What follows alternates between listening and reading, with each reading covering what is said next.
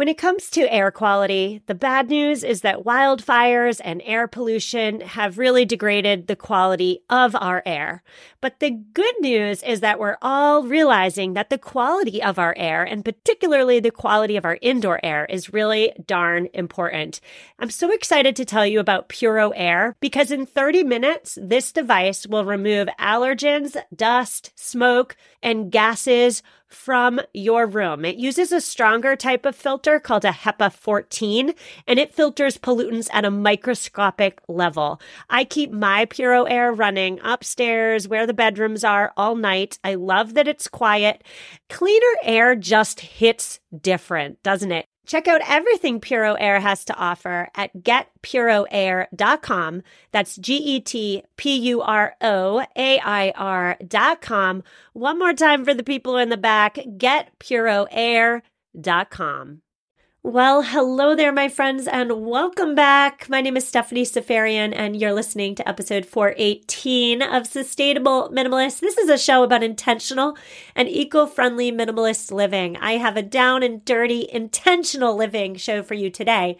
And that's because on today's show, we're discussing the why and how of gratitude why we need to make grateful living more than just another thing to check off on our to do lists, and how exactly to do it.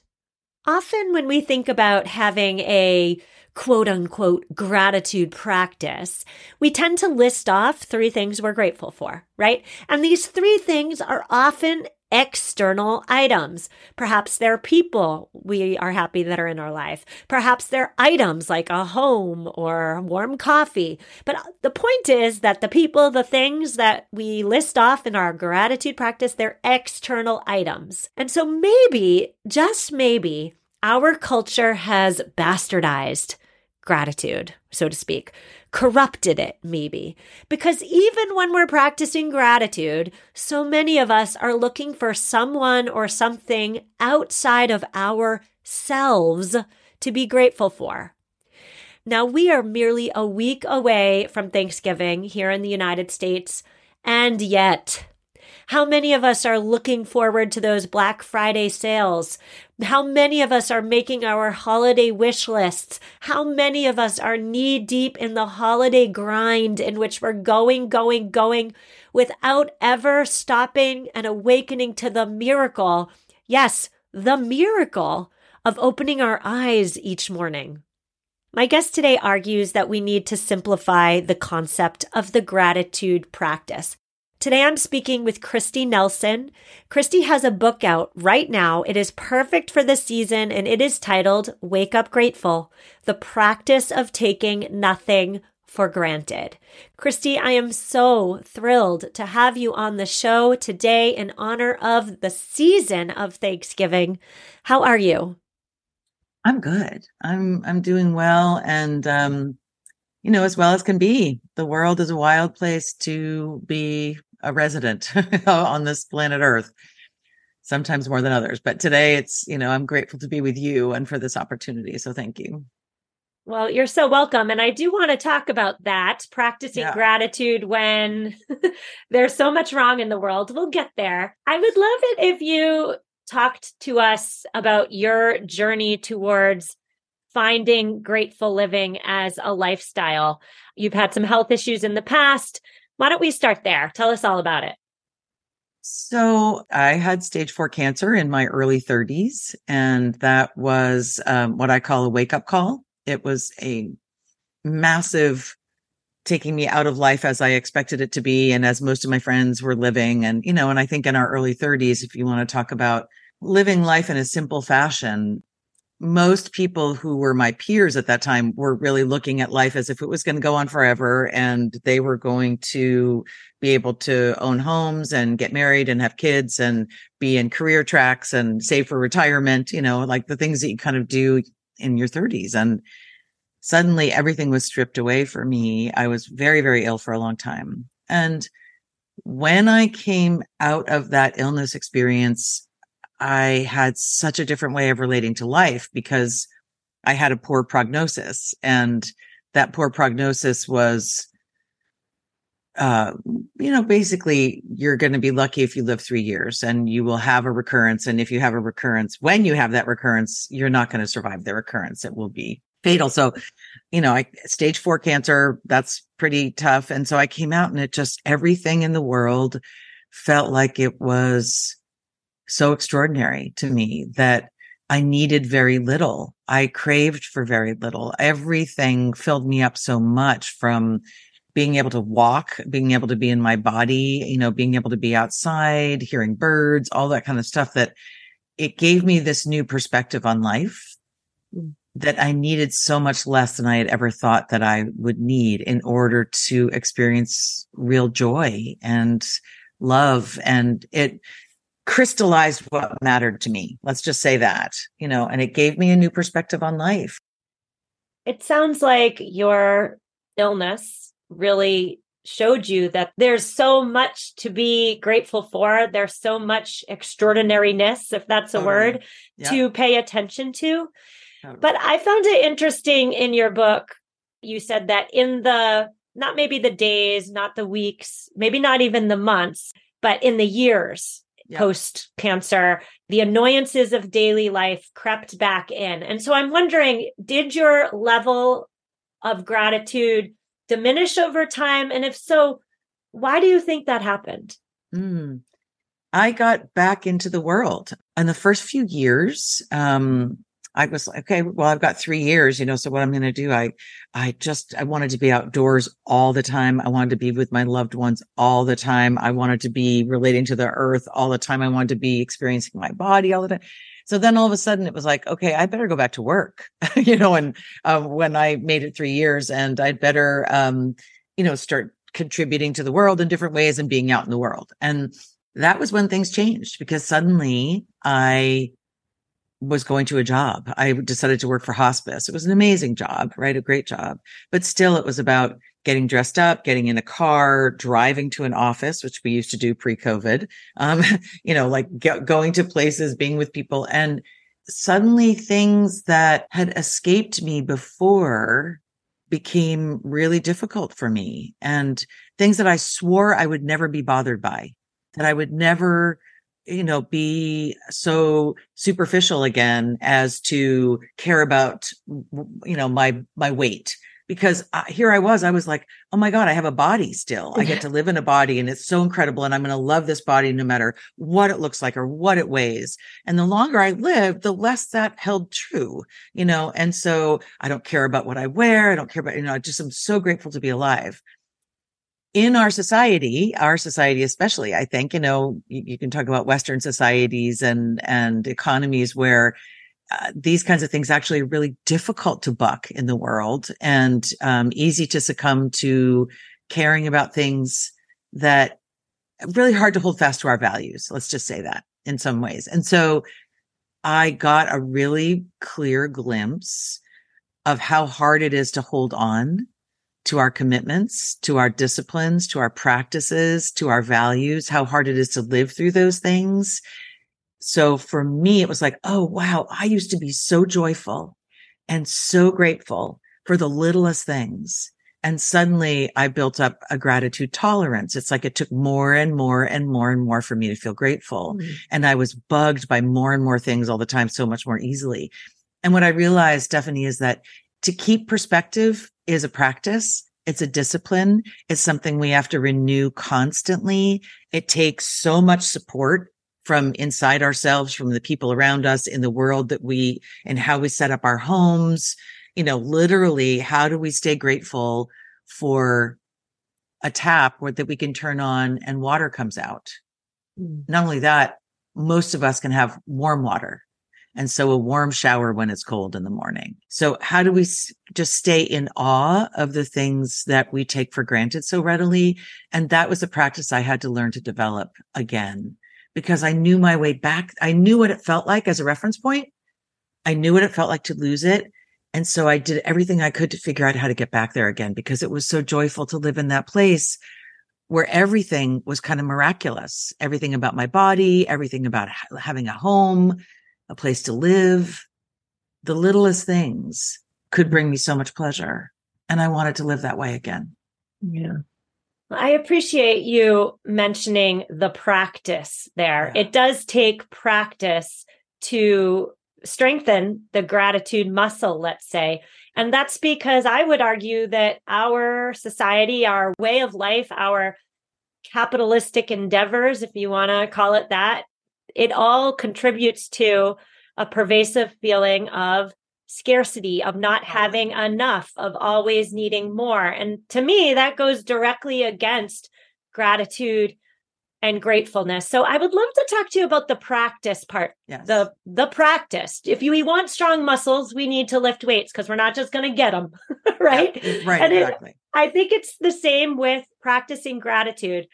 But why? Why should we be putting the effort in to strengthen that gratitude muscle? What are some research backed benefits to mm-hmm. gratitude practice? Mm-hmm.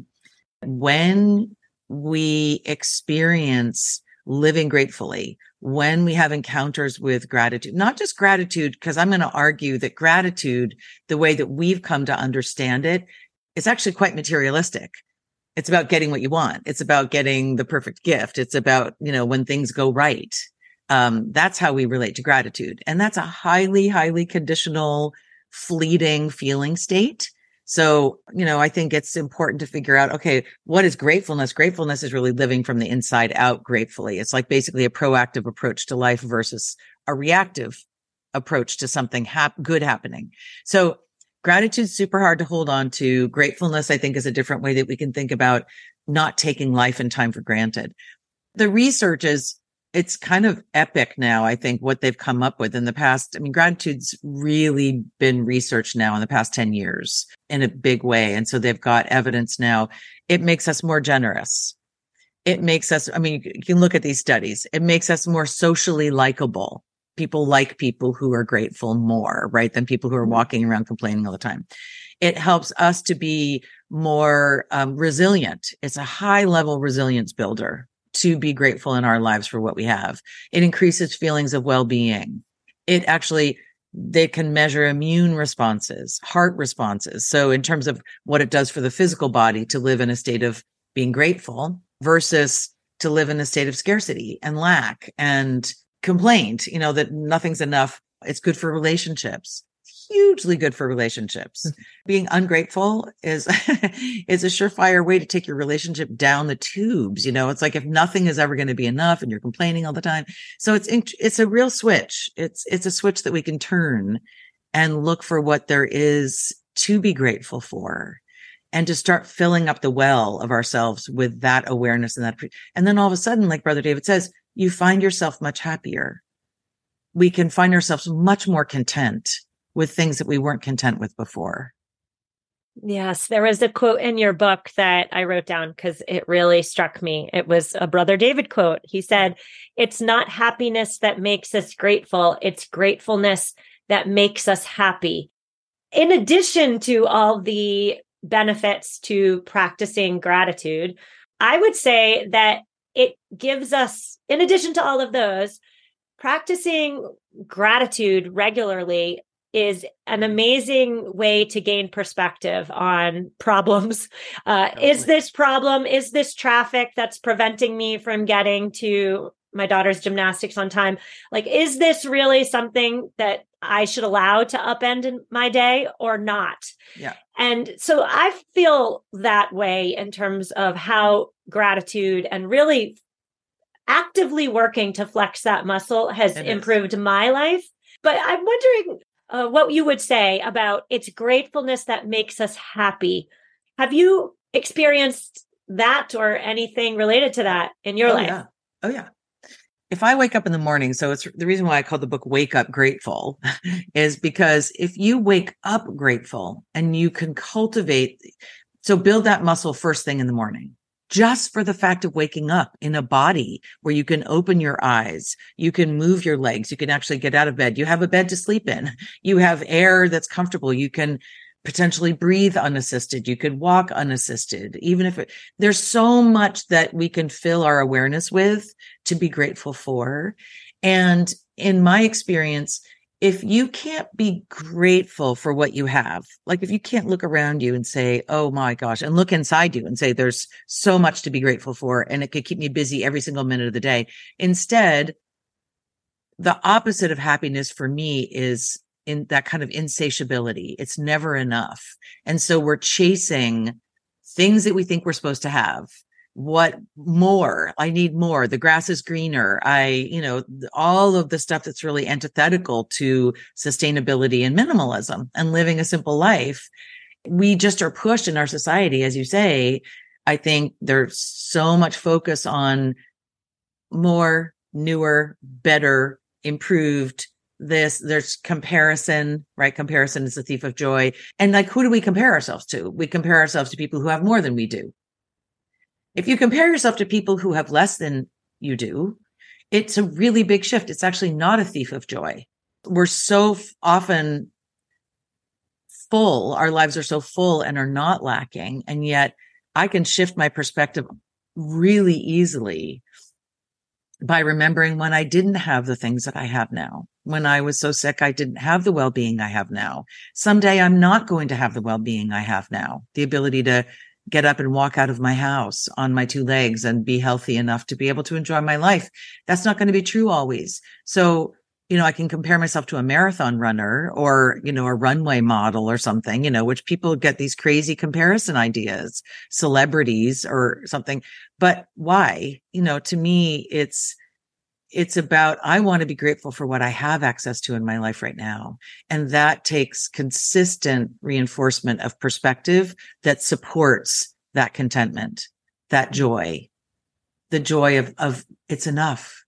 It's not even just enough. It's extraordinary. It's a miracle. It's an absolute and incredible miracle to have what we have and to be who we are. Yes, I'm totally going to butcher your words, but the mic drop moment in your book for me was, you know, when we talk about gratitude from a lot of us, for me, even sometimes, you know, when I think about what I'm grateful for, it's always an external thing. Like I'm thankful yes. for my house, I'm thankful for my car, I'm thankful for food. I don't know. However, in your book, you mentioned that it's not about necessarily whether your glass is half empty or half full. Yeah. It's the fact that you have a glass. yeah, exactly. And that's such a great moniker for the work that you stand for, for the for what we all stand for in terms of values. Cuz half full or half empty doesn't really matter. You know, it's like at the end, it's like do you have a glass at all? And the glass is are you alive? Are you aware that you're breathing?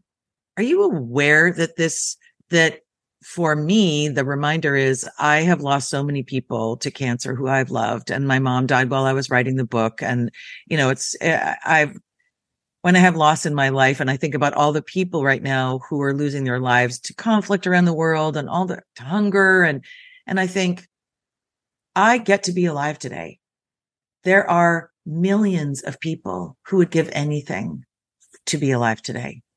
And why am I taking that for granted? Why is that not enough? Why is it not enough to be able to breathe? You know, uh, COVID taught us really vividly, you know, that to have health and to have well being, that these are not to be, you know, we don't, we so often take them for granted and, and we, we dismiss those as if those aren't important. And so how do we make the most important things important again? How do we remember what's important and what really matters? I think that's part of the practice. Well, I'm going to ask you exactly that, Kristi. We're going to we're going to take our ad break, but when we come back I want to talk to you about fighting back against what you call gratitude tolerance when we have plenty but we forget about it in the pursuit of getting more. So we're going to talk about fighting back against gratitude tolerance after a quick sponsor break.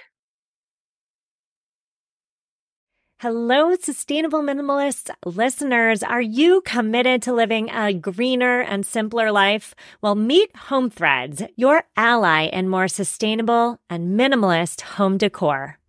As the total destination for decor and furniture, Home Threads helps you define your minimalist lifestyle while respecting the planet. Discover their exclusive Haven collection They use many sustainable materials without compromising on style. And here's the best part. Home Threads always has the best value. It was time. After nine years of living in our home, it was time to replace our outdoor furniture. And my husband and I, we went to Home Threads. We have a Home Threads patio umbrella and a new bench. And oh my goodness, we are so in love. Create a home that reflects your commitment to the environment. Visit homethreads.com slash sustainable and get a code for 15% off your first order. Homethreads.com slash sustainable. Love where you live. So many of us have chaotic closets that are crammed full of clothing items, and yet somehow we still have nothing to wear. Well, upgrading to high quality and affordable pieces from Quince when you need them is a game changer. They offer organic cotton sweaters and washable silk tops. My 100% Mongolian cashmere sweaters are my go to. Not only are they affordable, but the quality is top notch they wear better than the cashmere sweaters that are double their price. Indulge in affordable luxury. Go to quince.com slash sustainable podcast for free shipping on your order and 365 day returns. Q-U-I-N-C-E dot com slash sustainable podcast to get free shipping and 365 day returns. One more time, quince.com slash sustainable podcast. And we're back. Today I'm speaking with Kristi Nelson. She is the author of the book that I loved and is so poignant, especially now in November as we head into Thanksgiving. The name of the book is Wake Up Grateful The Practice of Taking Nothing for Granted. Kristi, we're at that point in the conversation where we've nailed down the why, but I want to get into the how. So, how do we practice gratitude? How do we flex that muscle? But more specifically, how do we fight back against gratitude tolerance, which is, of course, what used to be plenty, what used to be more than enough is we forget about it because we're pursuing more, more, more. So, how do we fight back against gratitude tolerance? Mm-hmm. So there's always, you know, I mean, I love this. I love this saying that we're always practicing something. So, you know, at this point where we direct our attention is what we're practicing basically. Where we put our attention is where what we experience of life. That's how we shape our lives. So one of the things that we have to do is really stop. You know, so for me, practice, any kind of meaningful practice is going to be reliant on stopping and pausing and being able to get really present to life and to feel the fact that life is a gift. To feel the fact when we stop, it's like be aware of how much is streaming toward you at every moment in service of life, in service of the fact of being alive. What is working in your life right now that is supporting life? Stop. Ba- get very basic. Brother David says too, it's enough to be grateful for the next breath. Let's start with a very simple wake up grateful. The idea is, can you wake up and be grateful before anything has even happened yet? Gratitude tolerance, I think can be like when we journal at the end of the day and it's like three things today I was grateful that happened. Three things today I was grateful I got. Three things today I was grateful that I noticed I have or that are working for me. And, and so all of a sudden it's like, hmm, you know, there's nothing new anymore. Well, what, what if it was just, we could revisit the exact same things over and over again. Really, life is a gift. When you greet each moment gratefully, you are always receiving. So that's really a beautiful, amazing thing, which is true, which is we don't have to wait for anything to happen or to receive anything more. We're already receiving so much.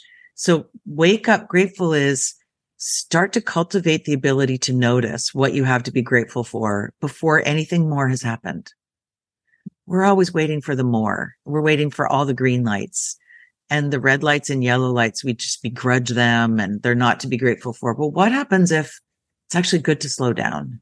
It's good to stop. It's good to yield. So I think the practice really is that perspective. How do we, how do we fight back against gratitude tolerance? And it's an interesting thing. It's like, how do we claim our right to be grateful? you know, as opposed to just fighting back. It's like, ah, you know, like this place inside of me that just says, wait a minute, don't tell me I'm not enough. Don't tell me I don't have enough. Don't tell me life isn't enough.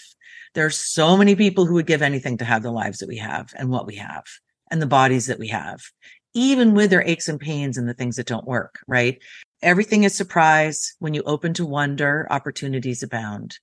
Really, we forget to be in wonder. We forget to look around and notice when we look like, oh my God, that is incredible. That is awe inspiring. How do we come to take nature so for granted? What the natural world is doing all the time, what our bodies are doing all the time, what we have available to us all the time is enough to blow our minds. The ordinary is extraordinary. There's nothing ordinary really about life. So I think being willing to be in awe is one of the most important things. And you know what it takes? It actually takes vulnerability. We have to be willing to be vulnerable to be able to say, this moves me. Sometimes it moves me to tears when I see how much is available to me in my life. And I experience it as privilege because not everybody has it. And I didn't used to have it. And one day I won't have it again. So why do, you know, the gratitude tolerance is built in this idea of I'm taking it for granted. That's the biggest place of gratitude tolerance. It's always going to be here. Well, Kristi, a couple weeks ago, I was, I mentioned driving to gymnastics in traffic. and that's actually a real example from my life. A couple weeks sure. ago, I was late rushing through town, trying to get my kids to gymnastics on time. My monkey mind was doing, you know, what it normally does, which is run through the laundry list of things that I have to do, plus, you know, the anxiety of being late, the frustration of sitting in traffic. Um, you know, my my mood wasn't great. And then I just found myself taking a deep breath and looking around. I live in New England and a few weeks ago was prime leaf changing it season. Was. it was gorgeous. Got gorgeous, yes. Yes, and you know, I live in an area with historic homes and just like everything out of a a portrait, a painting, a New yeah. what you would see in like a quintessential New England portrait in yeah. the autumn is where I live. And so I took a deep breath and I'm sitting in traffic and I'm looking around and I just thought to myself, holy moly, like I am living it. There's yeah. so much to experience, and joy if I can only just get out of my head and see it. And so you mentioned that a lot of us maybe we don't appreciate what we already have. Yeah. I would say that for me, oftentimes I'm so stuck in my mind, in my monkey mind, that I don't even see what I have. A hundred percent. For listeners who resonate with my little Norman Rockwell story there, yeah. what would you suggest is step one for seeing? Because you can't be grateful for what you don't even see or recognize or realize you have. So, what's step one? Step one is slowing down and stopping. Mm.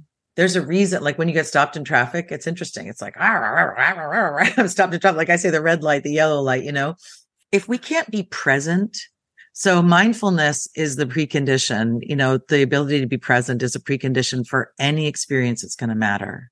If you're not where you are, then you're somewhere else. And it's like, you're not, how can you possibly notice where you are if you're not where you are? you're in the future, you're in the past, you're in complaint, you're begrudging what's happening. So it's like, okay, whoa, soften, be here, you know, open up the doors of awareness. And like you said, just turn to notice. And, and I use prompts all the time. I use poetry. I use quotes.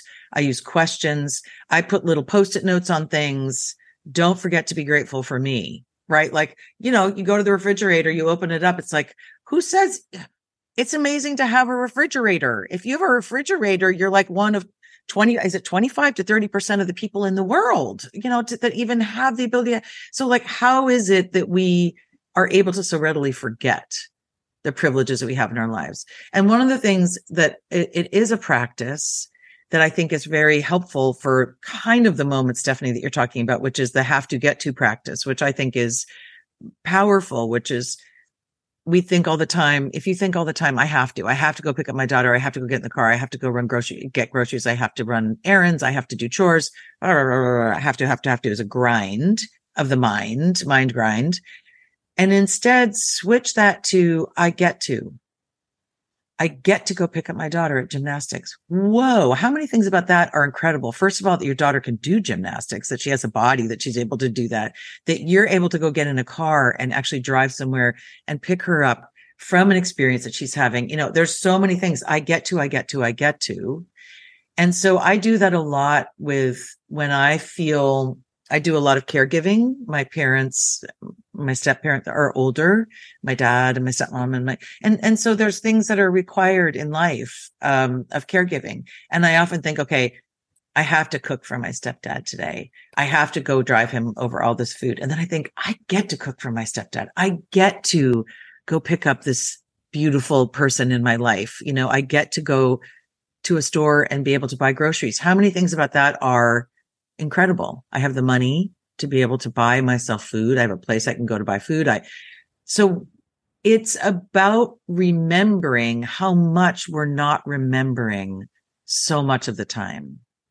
And the inverse is also true because when you practice gratitude, or at least when I practice gratitude and I give myself that moment to stop and pause and look at the world through grateful eyes, I experience that sense of awe and wonder that you perhaps felt in your early days of remission.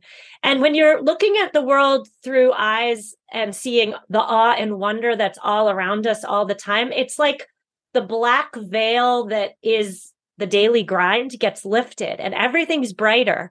Everything's more manageable almost. And everything is, you know, again, in perspective. But before we say goodbye, Kristi, I do want to ask you I mean, there are indeed some truly terrible moments, some truly sucky moments in life. What are your best thoughts for practicing grateful living in those sucky moments of grief or illness or just general struggle? So, um, yeah, life is can be really, really hard. And for me, it's also that my heart breaks for the world, for the planet. You know, I am super impacted by the headlines every day right now. They're, you know, anybody who's alive and has a heart that's open is going to feel, I think, besieged by what's going on in the world. It's so hard. Um, and it's hard to make sense of. And yet I think what has made the biggest difference for me is realizing that one of the ways that I can contribute to the world the most is by, is through kindness, through generosity, through sharing what there is through little acts of giving care to the world. I love to walk and I pick up litter everywhere I go, much to the chagrin of most of my friends who think like, why are you picking that up? Oh my God, it's so good. But I, it's one of the things that I feel like there are little things that I can do, the kind of micro actions, the micro kindnesses that we can extend to one another. It's one of the things that I think helps to heal a lot of where it is that we feel so undone by life is to back, actually do life differently and to make life better for other people. I mean, we know there's so much statistic about being able to get beyond ourselves sometimes and to realize, you know, in grief, there's so much of the world that is grieving that the, the sense of being so alone with our experiences is really so much, I think, um, there's a myth around that or an illusion. I think we're really connected to each other in the things that we're grieving and the things that we're, we're sorrow, our hearts are broken. And so reaching out to somebody, especially around this time of year. And so this is a time of year, I think, when it's really to, to say thank you to more people, just in a more clear way. Like what if, what if around Thanksgiving we made it a holiday where we thank the people that we take for granted? Think of 10 people you take for granted who are making your life better, who are making your life possible every day, who have made your life possible in some way and express your appreciation for them in some way. Um, this is a really easy thing to do with the people around us. And I think it helps. It doesn't solve the larger global problems, but it helps us feel more sense of agency and more mm, connected when we can kind of catalyze a grateful ripple, you know, something make something powerful and positive happen around you in your heart or whatever. And because we're never going to make life absent the difficulty and we can't be grateful for horrible things and hard things. We can't be grateful for everything, but we can try to be grateful in every moment. And I'm going to end with one quote that I think is really important. And it is by a, um, a guy named Marlon Rico Lee. And he says, he says, be grateful for the things and people you have in your life.